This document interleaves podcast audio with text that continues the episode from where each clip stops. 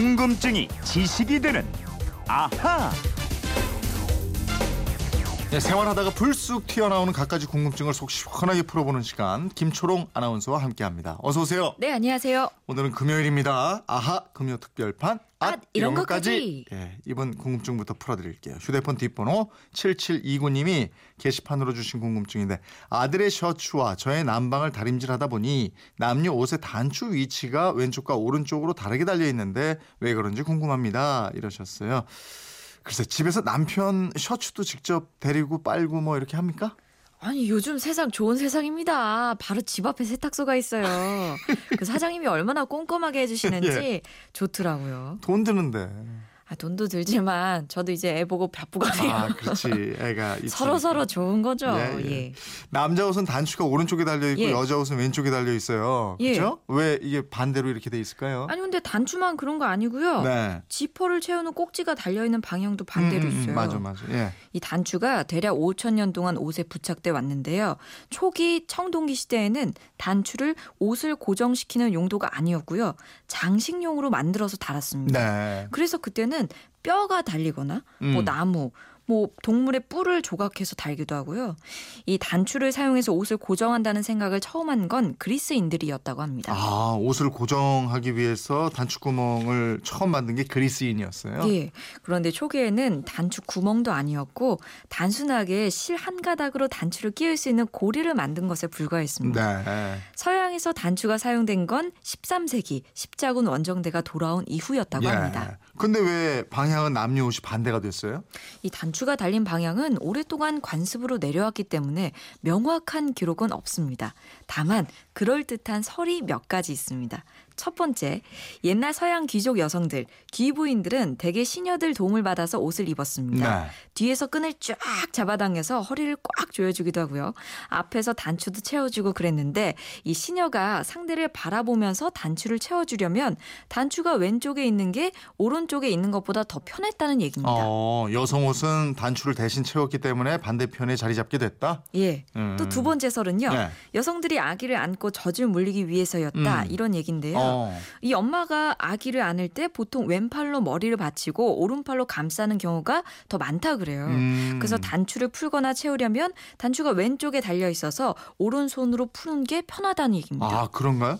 김초롱 씨도 아기 안을 때 주로 왼팔로 이렇게 받치면서 왔나요? 저도 몰랐는데 생각해 보니까 진짜 왼팔로 더 아, 많이 그럼- 받쳤던 것 같아요. 예, 그러네. 예, 그러네. 예. 예. 또 세 번째 얘기는 이 남자들이 결투를 편하게 하기 위해서라는 얘기인데요. 음. 이 사람이 오른손잡이가 좀 훨씬 많습니다. 음. 그래서 이 오른손잡이 기사들이 결투를 하거나 싸움할 때 네. 왼쪽에 찬 칼을 쫙 뽑아야 하는데 음. 칼을 뽑기 전에 먼저 이 상체를 자유게 하려고 네. 우옷에 있는 단추를 풀어야 함- 했어요. 네, 네. 그래서 단추를 풀려고 이 단추를 오른쪽에 달아서 했다. 아. 이게 편 했다. 이 얘기입니다. 아니 이건 뭐 예. 옛날 그뭐 결투까지 갈 것도 없이 요즘에 이렇게 그 영화 드라마 예. 이런 데 보면요. 예. 이렇게 옷 단추를 왼손으로 딱 풀면서 권총을 오른손으로 딱 오, 뽑 이런 거 있잖아요. 맞아요, 맞아요. 예, 그런 거 보면 그렇습니다. 알지. 예. 야, 근데 요즘 또 성질 나면 옷을 그냥 뜯어버리기도 하는데. 또 마지막으로 예. 이 남녀 옷에 대한 관세를 다르게 물리기 위해서라는 이야기도 있습니다. 관세요? 예, 그 일부 유럽 국가들이 의류를 수입할 때 남녀 옷에 관세비를 달리 매겼는데 예.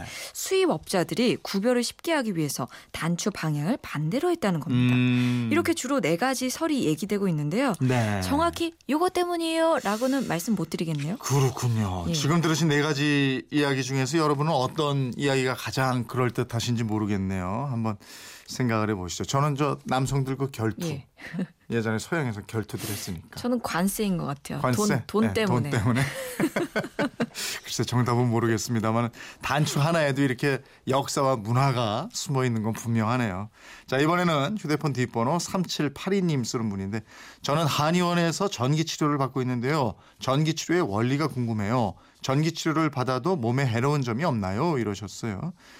뭐이 전기 치료라는 게 한의원뿐이 아니고 재활병원 뭐 이런 데서도 물리 치료할 때 쓰잖아요. 예, 맞습니다. 요즘은 헬스클럽에서 이 전기를 부착해서 운동을 하는 것도 있어요. 어. 예. 그러니까 근육을 수축하거나 이완시켜서 통증을 완화시켜 주기도 하고요. 또 마비된 근육이나 신경에 전기 자극을 줘서 근육이나 신경 기능을 높여 주기도 아. 합니다. 근데 언제부터 이런 전기 치료를 한 거죠? 18세기 후반에 이탈리아 과학자인 루이지 갈바니가 신경과 근육이 이 전기적 자극, 전류에 반응한다 는 것을 처음 발견해요. 네. 학계에 보고를 합니다.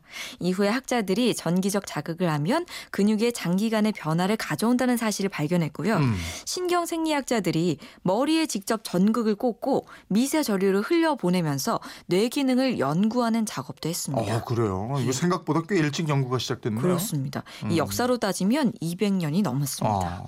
이 전기 자극 치료가 과거에는 단순 신경계 질병 등에만 적용됐는데 지금은 우울증 치료라 든가 심장 질환 치료, 뇌졸중 같은 각종 질병 후유증 재활 치료 등에도 활용되고 있습니다. 어, 전기 치료의 원리가 뭐예요?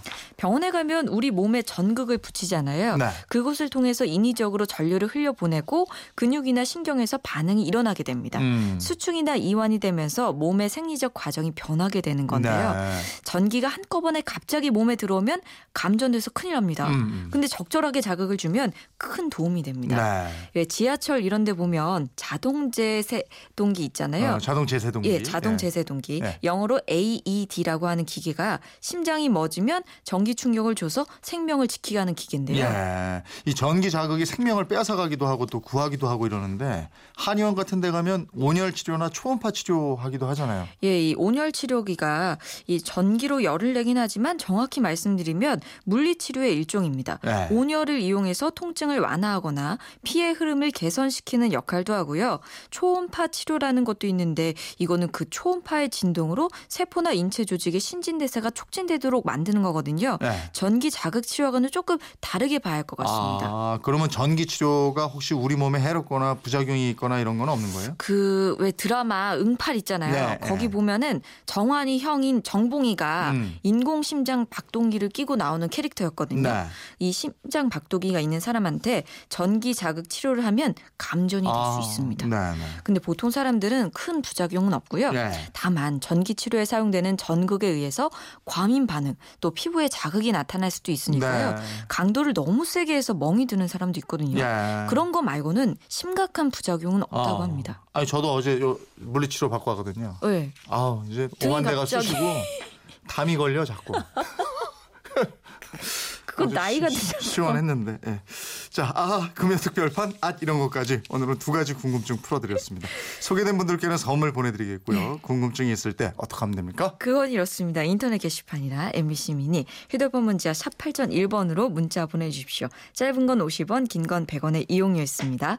여러분의 호기심, 궁금증 많이 보내십시오. 네, 궁금증이 지식이 되는 아하 김초롱 아나운서였습니다. 고맙습니다. 고맙습니다.